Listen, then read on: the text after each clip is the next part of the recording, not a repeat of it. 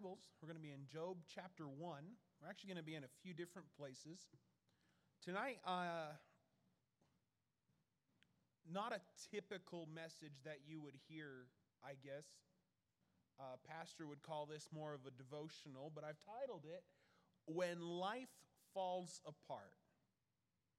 Um, I was doing some studying this week, and I, I like to pull out verses that the Bible uses for certain areas, and I was thinking on this topic, and I don't know if you, I, I know you guys probably do, but if you don't, I know Pastor Wes's message that he preached this morning is probably one of the most discussed and fought topics in our society today. And what Pastor Wes clearly and efficiently portrayed this morning is what is the basis of the world's argument against us right now. And unfortunately, we're under a lot of pressure today as Christians. There are constant attacks being thrown at us for what we say, what we believe in, and what we stand for, and what we hold dear. And we're often attacked directly by Satan for our, for our beliefs. I know my mom, I know Pastor, I know Pastor Wes and Miss Laura can all confirm. It's when a person decides to say this, hey, I'm going to start living for God, that Satan decides their target number one. If you want Satan to stay away from you, live like the world. He'll leave you alone. But Satan's going to attack you if you take a stand for God. Job chapter 1 opens up with this There was a man in the land of Uz whose name was Job. And that man was perfect and upright and one that feared God and eschewed evil. I don't know if there's a more positive verse regarding a human being in the Bible than Job 1 1. He feared God and eschewed evil. And for time's sake, we're not going to read through the whole chapter, but if, if you read through that whole chapter, the devil goes before God and says, Hey, I can, I can tempt Job and he will curse you. And God says, You can do anything to him, but you cannot touch his body. And over the course of just seconds, if you read it, seconds of Job's life, he loses everything he had. He's left with his wife and a few friends, all of which were not very helpful. And at the end of the, of the end of the chapter in verse 22, in all this, Job sinned not, nor charged God foolishly. When life falls apart, what is your reaction? What do you do when life falls apart? Well, I'm going to give you four things tonight that you should do. And this is more of a counseling message. This is more of me throwing some, some things at you that we all need to apply. So I'm going to give you quite a few verses tonight. But number one, we need to reroute. You need to reroute. Often, the first thing we need to do when a hard time comes is to stop and reroute the direction we're heading. You need to reroute with a different mindset, but with the same goal. If you knew my grandparents, my mom's parents, Bob and Sherry up in Steamboat, Bob and Sherry's favorite hobby in the entire world is driving. It's not fishing, it's not painting. They like puzzles, but they love to drive. And I'm not talking like a little like 30 minute drive out in the country. They will do all day excursions over into Utah and not see a single person. They'll pack a picnic. They'll go, go up some country roads, go through the mountains. They love it. They always have. Well, one Sunday when I was up there with them, and I had preached and I was staying until Monday, and I was there with them, and I was like, you know, let's go for a drive this afternoon. So we went on a drive up towards uh, Steamboat Lake. And we're on the way up there, and all of a sudden, traffic kind of comes to a standstill. And what we see is a mudslide had come across the road and we had to reroute to get around it. often the way the devil works with us is often like that mudslide. The easiest, most direct route, the, the way we think is the best way to go, he often covers up. But we often have to reroute. And like I said, with a different mindset, Isaiah 43, Isaiah 43, verse 18 and 19 say this Remember ye not the former things, neither consider the things of old. Behold, I will do a new thing. Now it shall spring forth, shall ye not know it? I will even make a way in the wilderness and rivers in the desert. Ladies and gentlemen, when life falls apart, don't dwell on the past. Don't dwell on the things that have happened to you. Here's the thing they happened, it hurts. But don't dwell there. The Lion King said it best the past does hurt. Rafiki, does anyone know that line? That's my favorite movie in the whole world. The baboon with the he smacks him with the stick. That's that's gospel almost. I mean, that's getting close. Wes is giving me dirty looks. No. But we need to move on with a different mindset. The thing holding you back from moving on could be yourself clinging to what could have been. And we need to reroute with the same goal. That's important. So often we find some roadblock in the way and we re- reroute without a single goal we had. We reroute without following after what we were supposed to follow after. So often you see someone come to one of these conclusions, you see someone come to a, a situation like Job, and instead of going, keep going towards God, they completely veer off. Philippians 3 13 and 14 says this Brethren, I count not myself to have apprehended, but this one thing I do, forgetting those things which are behind and reaching forth unto those things which are before, I press toward the mark for the high prize of the calling of God in Christ Jesus.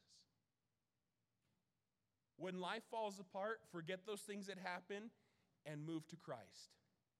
Reroute. Own your failures. Leave them with God. Don't hold on to your mistakes or the tragedies of your past. Instead, use them to get better. Don't focus on the shortcomings. Make them work to improve your situation reroute with a different mindset, but with the same goal. Number two, remember. Remember. When life falls apart, it's easy, it's easy to forget how good God actually is to us. We can forget his promises and gifts and we get tunnel vision and only see the bad things that are happening. Satan thrives on keeping us blindfolded like that. He only wants us to see the terror, the fear, the worry, the doubt. But God is greater than all of that, and He has done so much for us. Satan's primary tool is doubt. It's not hatred, it's not even lying, it's doubt if he can get you to doubt, he can get you to do anything. But remember what God has done for you. Psalm 103, verse 11. For as the heaven is high above the earth, so great is his mercy towards them that fear him.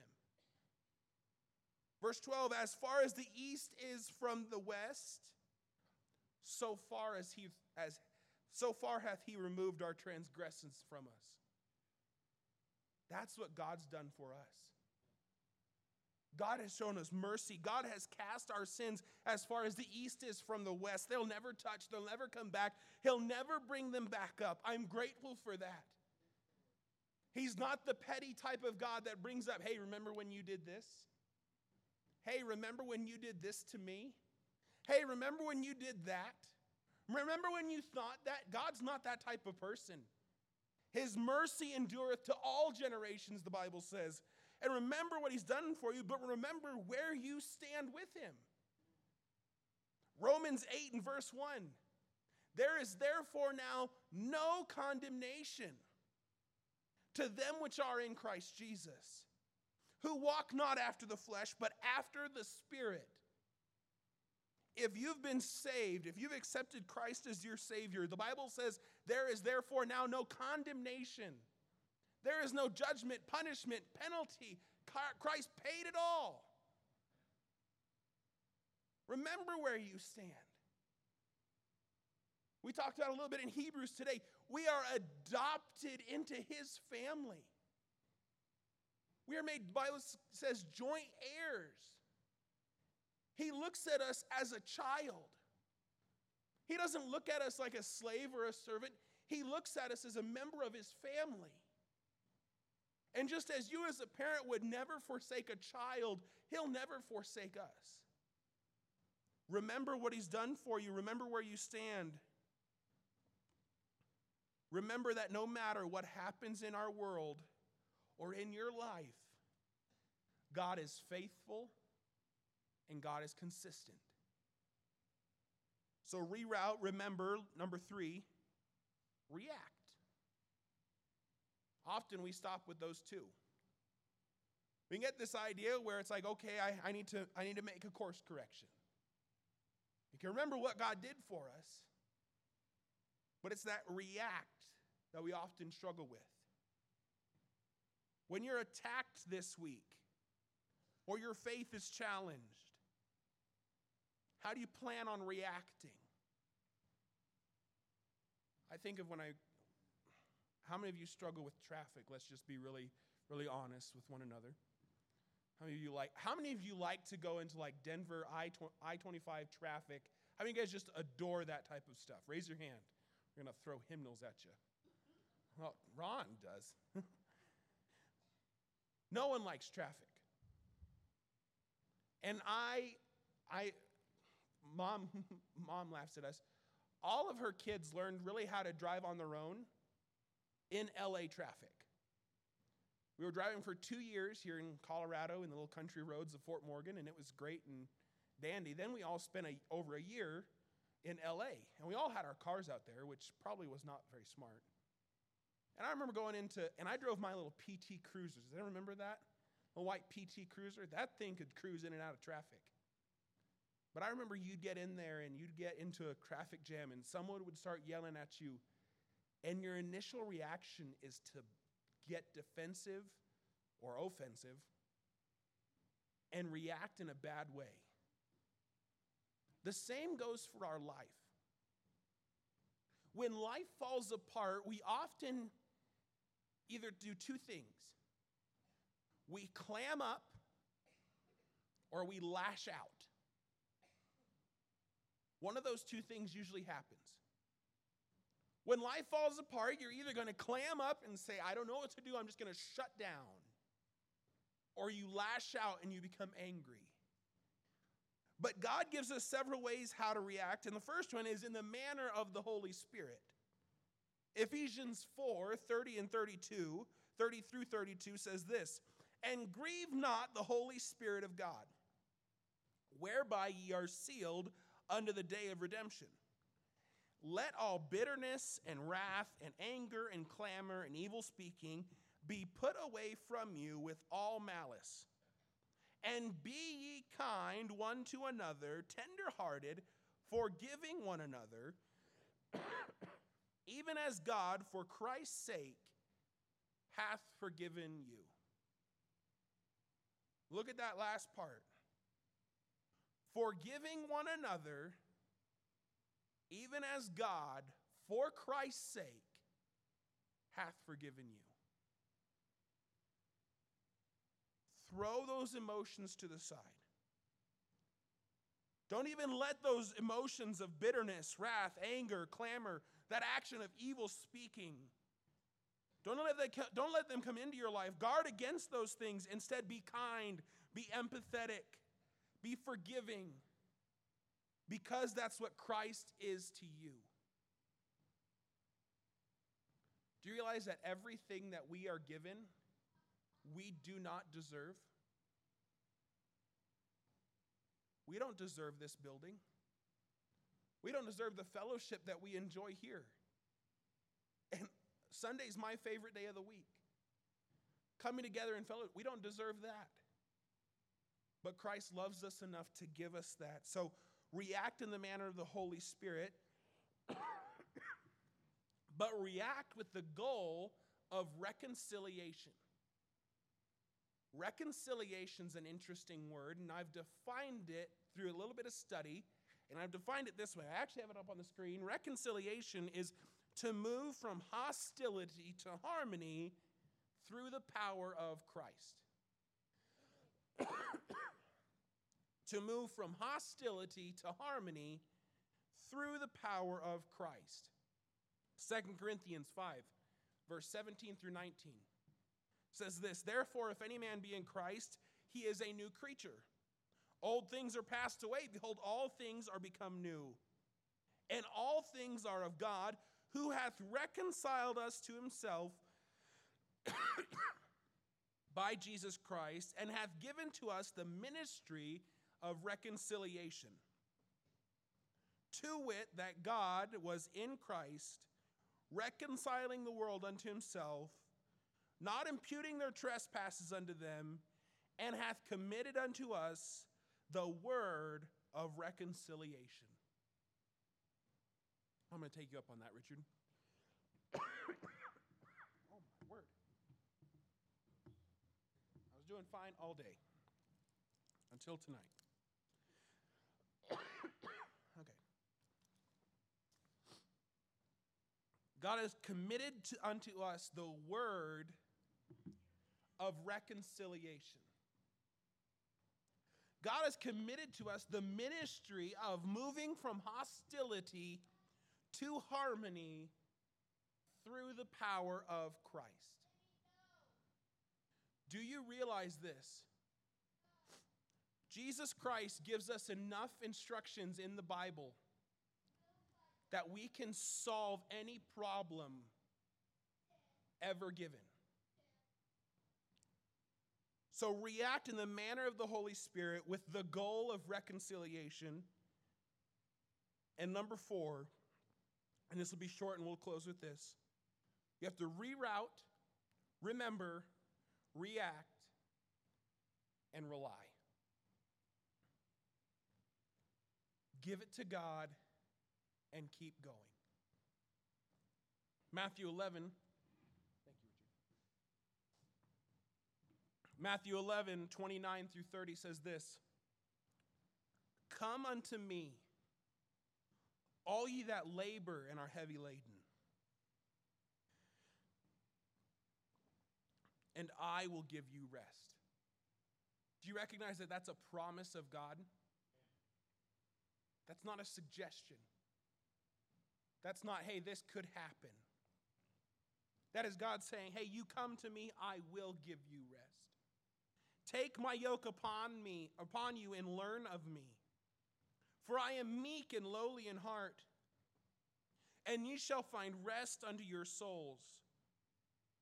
For my yoke is easy and my burden is light. Ladies and gentlemen, when, life falls apart, rely.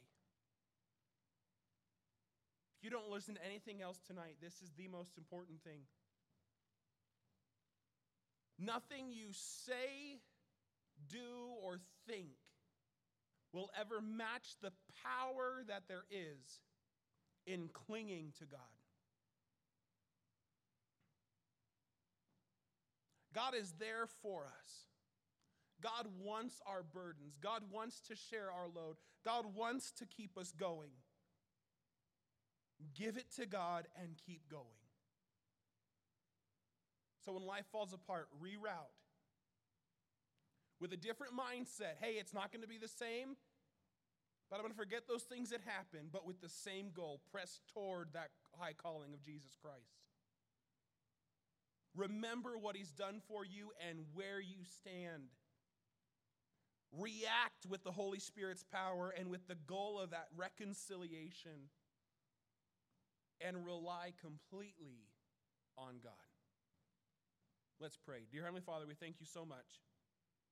God, we love you. We thank you for everything you've given to us. I don't know what's going on in people's lives today. Lord, I just know that our world is chaotic and we don't, we're not seeing much peace. But God, we know that through you we can have peace.